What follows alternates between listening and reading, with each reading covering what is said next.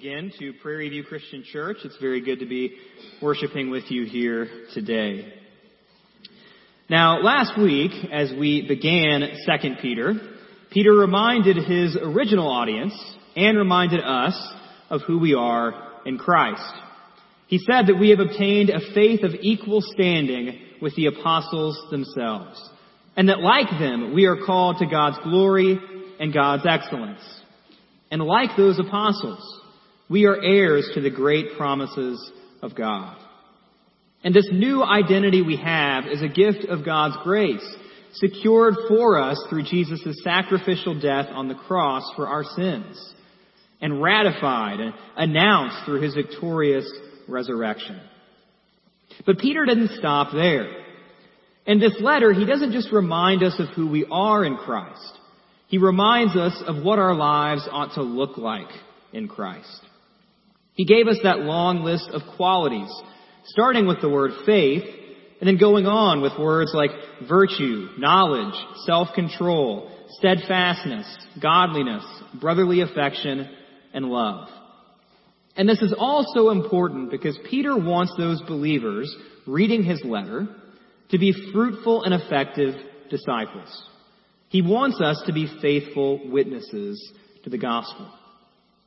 But Peter stressed these truths not just because they're important. He stressed them for a very specific reason as well. He stressed them because he's preparing to die. And before Peter goes, he wants to ensure that the generations of believers after him will know the truth of the gospel and carry it forward after he's gone. You could say this letter is Peter's swan song these are the words that he wants the disciples to remember when they think of him. However, not all of Peter's final words in this letter are warm and positive and encouraging. There are also some very stark warnings that Peter wants these believers to heed.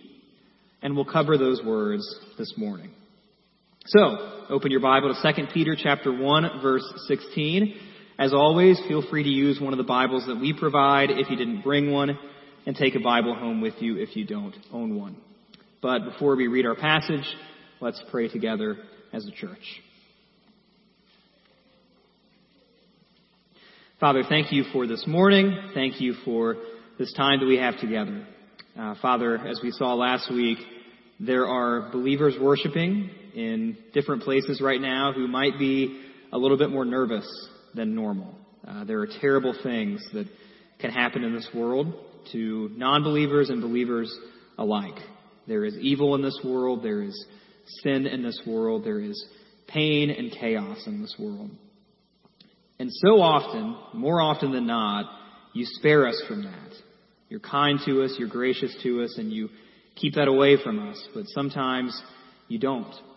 And so, Father, I pray that we would trust and worship and serve and obey and love through the ups and the downs. When good times come and bad times come, when there are triumphs and when there are tragedies.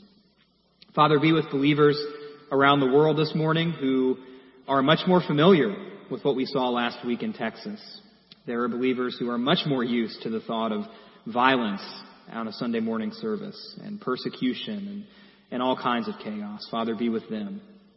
Be with those believers in Texas as well. Be with them as they clean up the destruction that they've seen. Be with them as they grieve those who have been lost, as they attempt to heal those who have been injured, as they move on with life, even though it's really impossible to just move on from what they've experienced.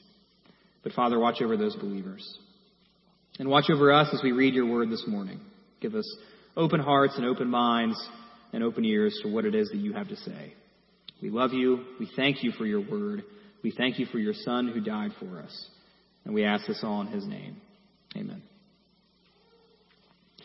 Let's begin by reading 2 Peter chapter 1, starting in verse 16.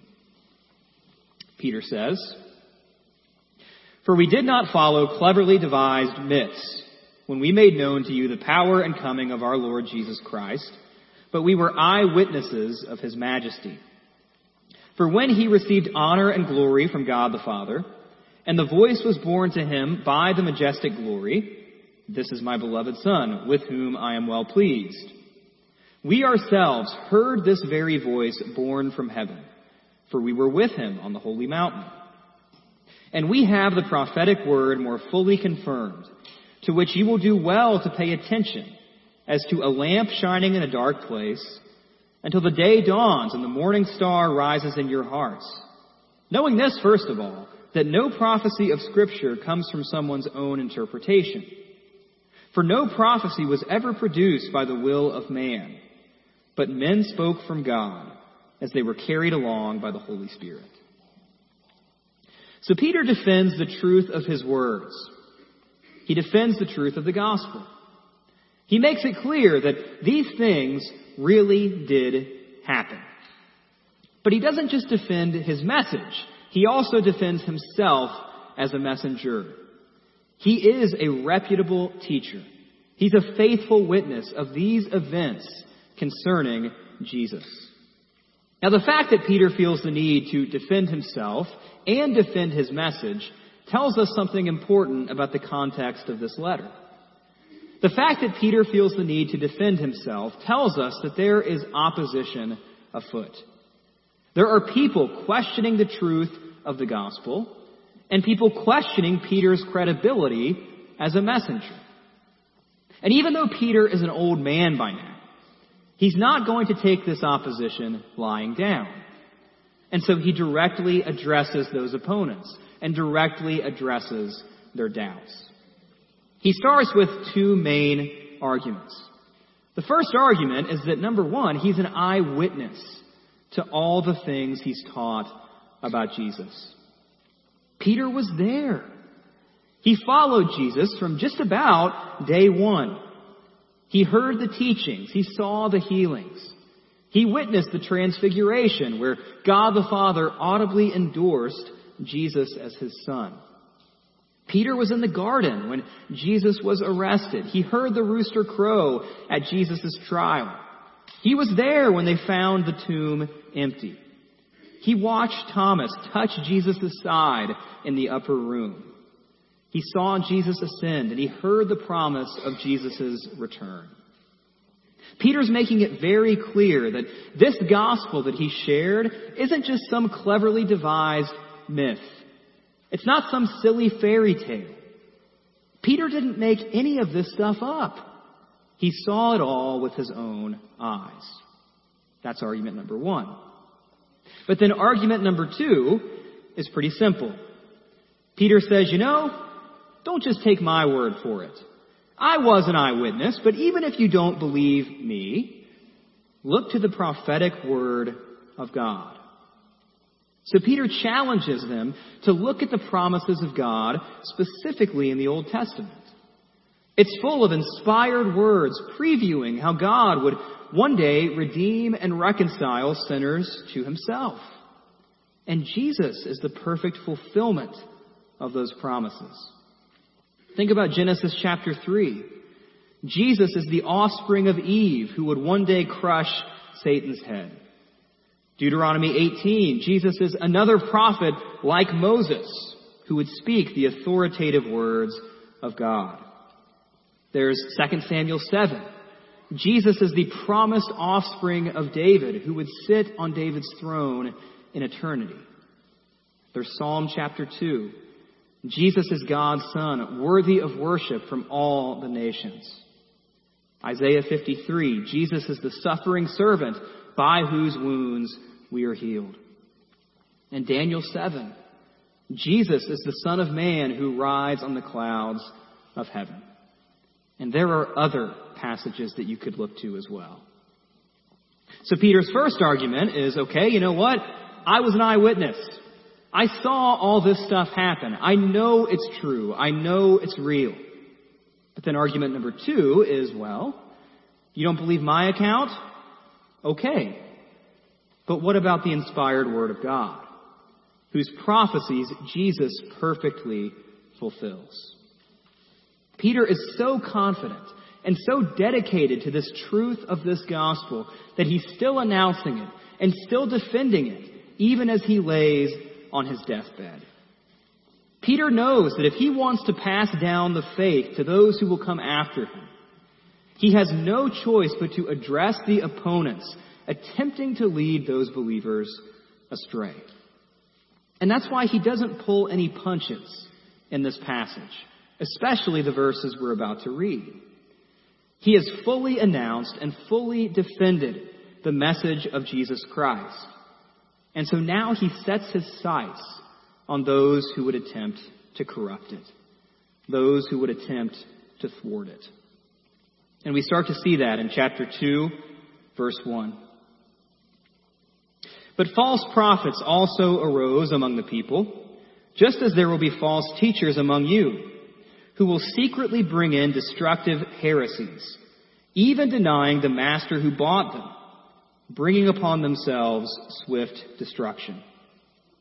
And many will follow their sensuality, and because of them, the way of truth will be blasphemed. And in their greed, they will exploit you with false words their condemnation from long ago is not idle, and their destruction is not asleep. So we just rattled off that list of Old Testament prophecies that Jesus fulfilled. Well, when those prophecies were being written, the real prophets had to contend with false prophets. A real prophet is someone who is commissioned by God and given a message to share by God. A false prophet is someone who hasn't been called by God, and yet they say they have, and they have a message that they say is from God, but it actually isn't. Well, Peter says that back then they had false prophets, but today we have false teachers. And based on the way that Peter describes them, these false teachers are not innocently mistaken. They aren't accidentally teaching things that are wrong. That happens. Sometimes people accidentally say the wrong thing. Sometimes people misunderstand the Word of God and think they're presenting the truth, but they really are just making an honest mistake. No harm intended. But that's not the case of these false teachers. Peter says that they are secretive. They're cunning. It's the same word Jude uses when he says that those false teachers have crept in unnoticed. And their teaching isn't just some unintentional error. Their teaching is not a case of harmless disagreement. Peter describes their teaching as heresy. Now, heresy is a serious charge. It's a word that shouldn't be thrown around lightly. Literally, heresy means someone who chooses to set themselves apart. Someone who has voluntarily removed themselves from the truth of God and the family of God. One earns the title heretic when they persistently teach doctrine that is deceptive, divisive, and destructive to the salvation of believers. Heresy is the kind of teaching that directly contradicts the core truths of God. As Peter said in verse 1, these false teachers even have the audacity to deny the master who bought them. They are explicitly denying Jesus. And Peter makes it clear that this kind of teaching, this heresy, invites God's judgment upon the teacher who announces it, and invites God's judgment on the hearer who falls for it.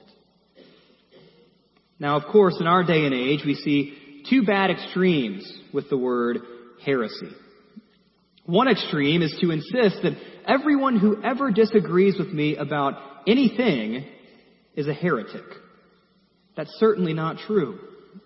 There are believers with whom we disagree. There are believers who teach different things about certain aspects of Scripture that we don't agree with. But we wouldn't call them heretics. We would worship with them. We would serve with them. We would call them brother or sister in Christ. We wouldn't call them heretics. That's one bad extreme. But then the other bad extreme is to refuse to call anything heresy. All in the name of peace, love, and not rocking the boat.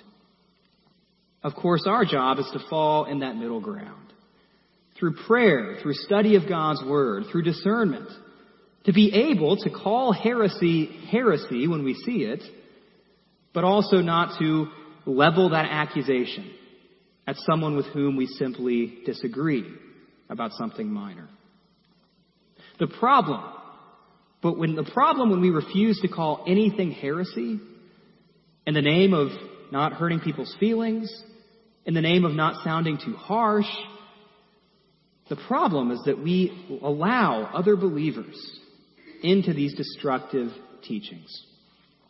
When we're too cowardly to call heresy heresy, then we are complicit when fellow believers are led astray into destructive teaching. So again, we certainly shouldn't label everyone who thinks differently than we do a heretic. There are matters of faith that we simply agree to disagree upon. However, we also shouldn't be scared to call out deceptive, divisive, and destructive teaching when we see it. Now, stepping back a moment from the letter, at some level, you may feel a little bit of sympathy for Peter at this point in his life. He's devoted everything to following Jesus. And here, up until the very end, he's still having to call out false teaching. I mean, why couldn't he just let this go? Is this really heresy, or is he just getting cranky in his old age? Why can't Peter just coast into retirement, die a peaceful death, and let the next generation of Christians sort this all out themselves? Well, Peter doesn't let this go because the stakes really are that high. When the truth of the gospel is being compromised by these teachers, Peter can't just sit back and watch. But in spite of how dangerous these teachers may be. Peter gives us reason for confidence. He gives us reason to be positive. He gives us reason for hope. And we see that starting in verse 4. Peter says there, For if God did not spare angels when they sinned, but cast them into hell and committed them to chains of gloomy darkness to be kept until the judgment, if he did not spare the ancient world, but preserved Noah, a herald of righteousness, with seven others, when he brought a flood upon the world of the ungodly. If by turning the cities of Sodom and Gomorrah to ashes, he condemned them to extinction, making them an example of what is going to happen to the ungodly. And if he rescued righteous Lot, greatly distressed by the sensual conduct of the wicked, for as that righteous man lived among them day after day, he was tormenting his righteous soul over their lawless deeds that he saw and heard. Then the Lord knows how to rescue the godly from trials and to keep the unrighteous under punishment until the day of judgment, and especially those who indulge in the lust of defiling passion and despise authority.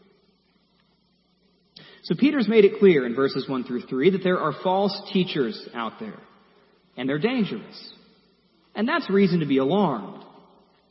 But then Peter gives us confidence by showing three examples of past wickedness and how God handled those situations. The first phrase, fallen angels, is likely referring to that story of rebellious angels committing sexual sin in Genesis chapter 6. That second phrase, the ancient world, of course, is the world of Noah, descended into rampant wickedness. And then there's the story of Sodom and Gomorrah. The wicked cities marked by just about every sin you can imagine, including homosexual practice. Now, what do all three of those stories have in common? Not the sin, not all the exact same scenarios, but what those three stories have in common is that God brought his judgment down upon the wicked. Now, how is that encouraging? That doesn't sound very encouraging at all. But Peter's reminding his audience that sin never wins in the end. Like Noah and like Lot, God's faithful servants, God people, you and me, will be saved. As we've talked about more times than one on Sunday mornings here. Anytime you come across judgment in the scriptures, it's very easy to get uncomfortable. It's very easy to start squirming. But as it's presented in scripture, one man's judgment is another man's deliverance. And our deliverance, of course, comes not through our righteousness, not through our perfection, not through our good works, but through Christ's perfection, through Christ's righteousness, through Christ's good work on the cross. So Peter makes it clear that there are false teachers out there and they are to be avoided. But then he also tells us that the wicked never win in the end and that God's people are saved from judgment. Now those are important reminders. And that second one should bring believers some peace of mind.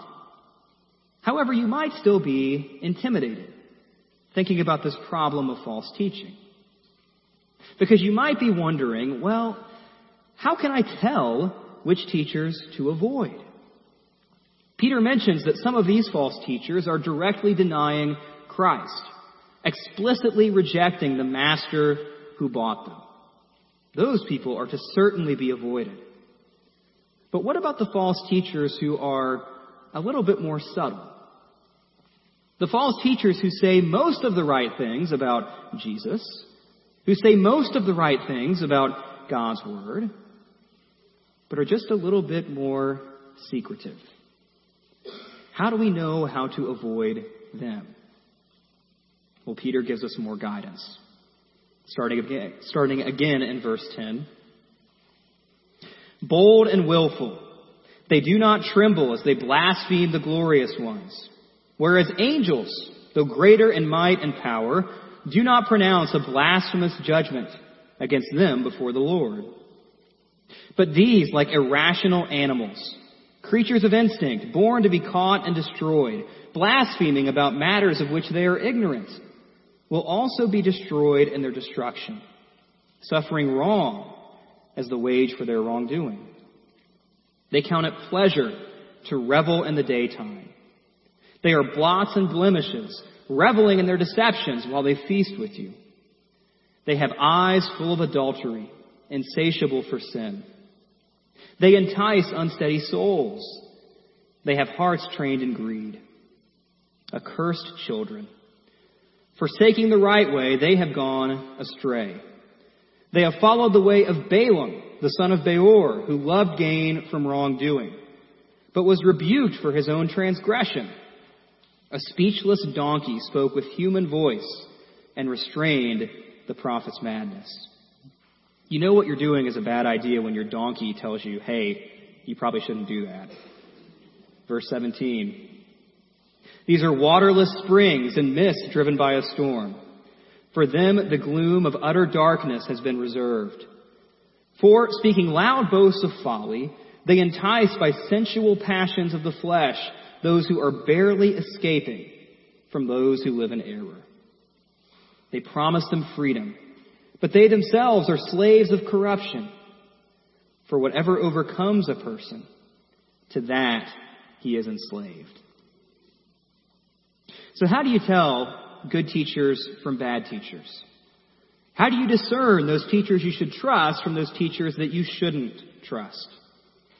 Well, if you go back to verses 2 and 3, and several of the verses that we just read, there are two recurring qualities of false teachers that Peter emphasizes.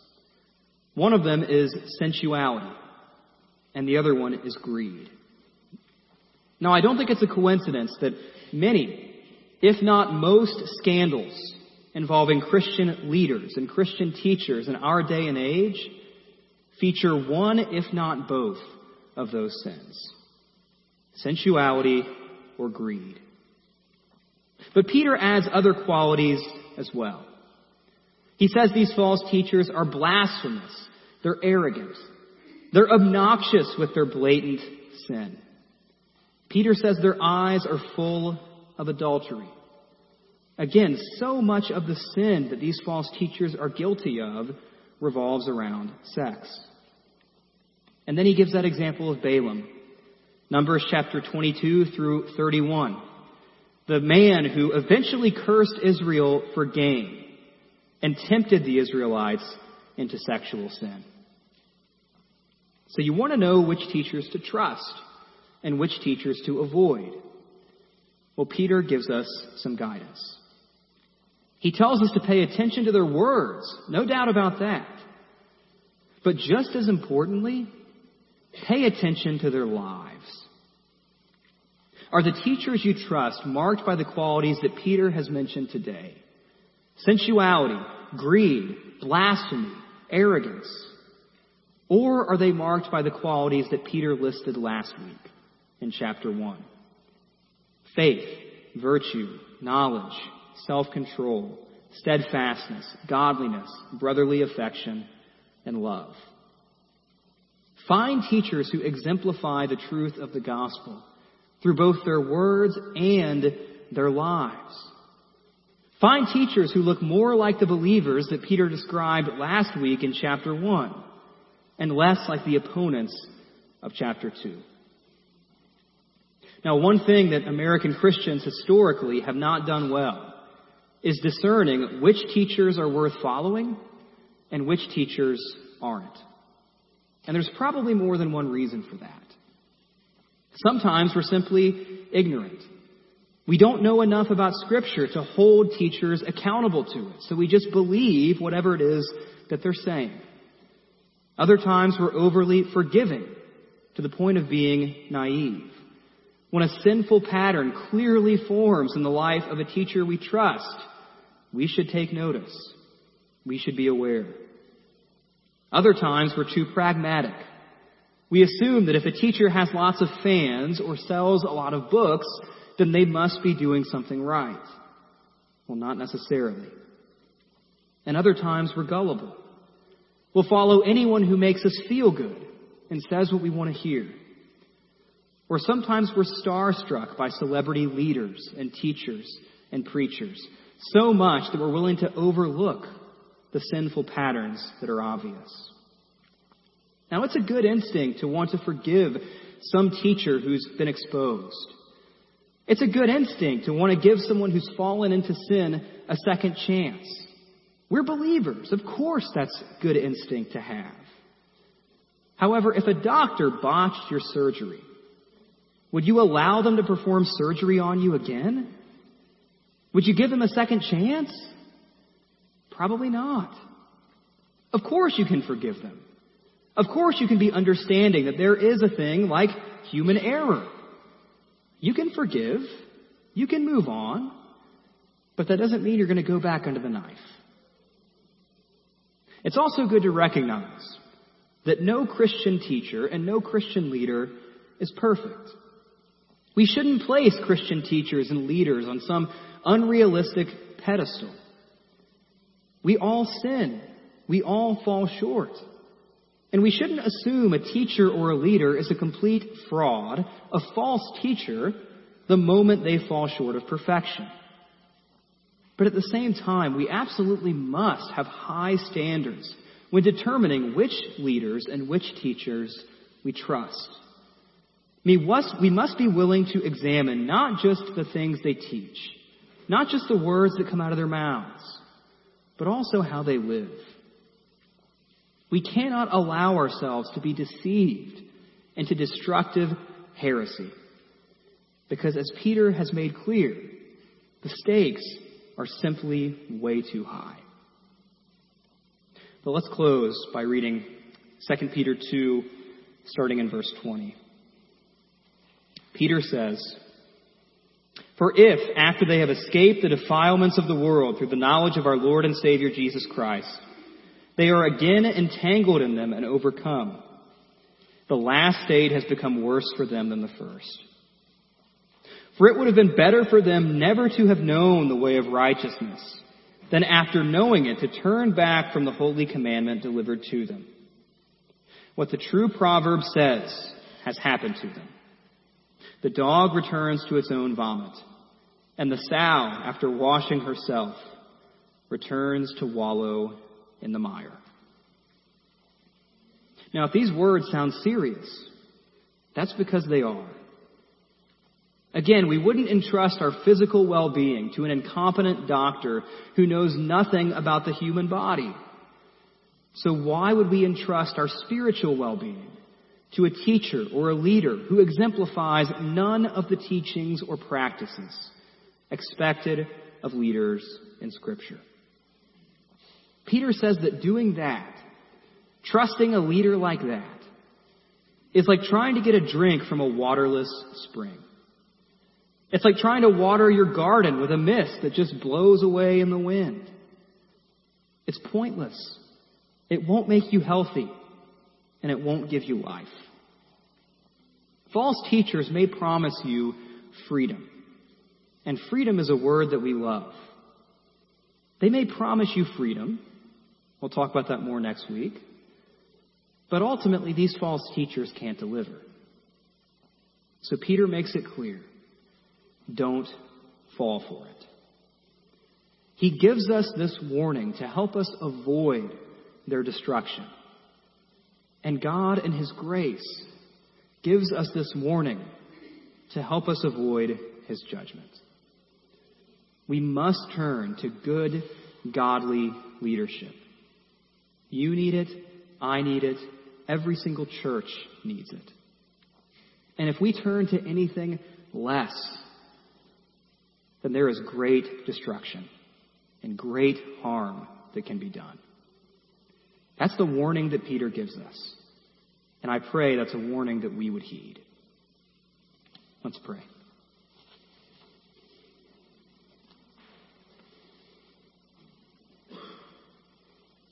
Father, again, thank you for your word. Thank you for what you teach us, even when it's a little bit intimidating even when it causes us a little bit of discomfort. Thank you that you give us your word for our good, the parts that we enjoy and the parts that we understand fully and easily put into practice, along with the parts that are more challenging, along with the parts that are more difficult to understand, along with the parts that might make us squirm. But Father, I pray that every single one of us as a believer would have discernment in terms of who we trust, whose teachings we listen to, who we allow to lead us.